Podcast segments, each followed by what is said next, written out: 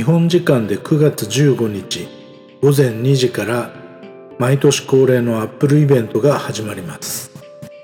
まあ新しい iPhone が出るのは定番としてその他にどんな発表があるでしょうか。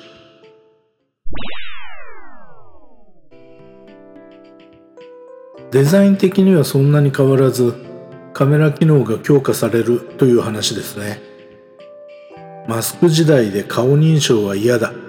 指紋認証を復活させてくれという話もありますがそれは今更ないでしょう。カメラ機能の強化だけだったらあまり写真を撮らない私的には興味がないのですが 5G, 5G サービスの中で iPhone がサポートしていないミリ波にもサポートが及ぶのならちょっと興味がありますね。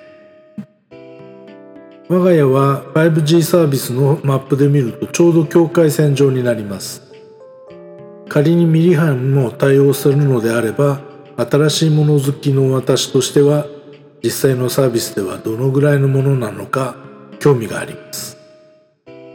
せっかくアハモにして 5G サービスの対応にもかかわらず iPhone XS は 4G LTE のままですからね。iPhone XS は2018年に発売されたモデルですからそろそろ買い替え時かもしれませんしね。ただ機能的には十分使いこなしてるとは言えないので買い替えはどうかな。何にしてもカメラ機能が強化って言ってもどういう強化なのか楽しみですね。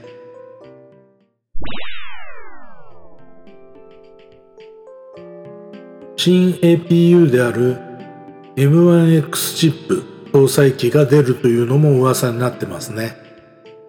個人的には出ないと踏んでます。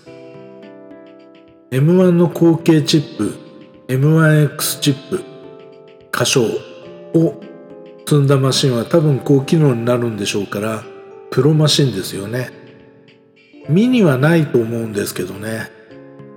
MacBook Pro はあるかもしれないけど今更 USB-A ポートを搭載するというのも考えにくいしそうすると無理にプロが持っていたあのフォルムはあんまり意味がないと思うんですよ。むしろ形はエアーで名前だけ名称だけプロになるという分かりにくいパターンが考えられるんじゃないかな。エアーのフォルムでサンダーボルト3を3から4ポート積んで APU は M1X これ十分インパクトあると思います。他にも iPad の新しいやつ Apple Watch の新しいやつが出るとか。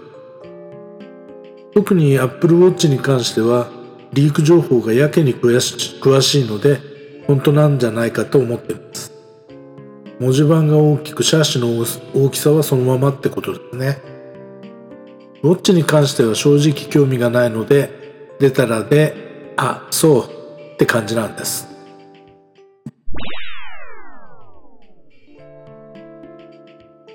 今 MacOS のモントレーベータを使っています。思いっきりバギーで使っていてストレスが溜まったベータ2から見ると今ベータ5ですが安定しています。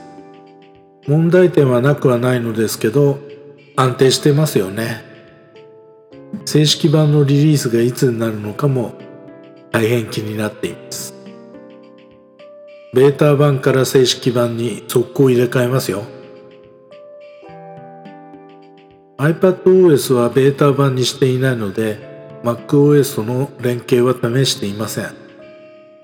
正式版にしたら試してみたい機能なんですね。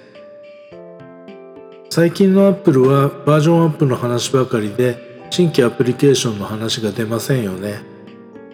なんか出てほしいな。えって感じのアプリが出てきたら面白いけどそういうのはないかな。ポッドキャストを始めて GarageBand をいじっていますが GarageBand のアップデートが出たらこれも速攻入れますよ。ワクワクですね。iPhone は買い替えを促してくれるような機能が強化されたら嬉しいな。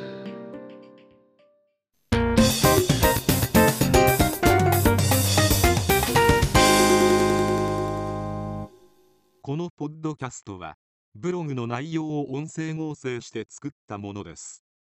ジングルに関してはムズムズさんから提供いただいております。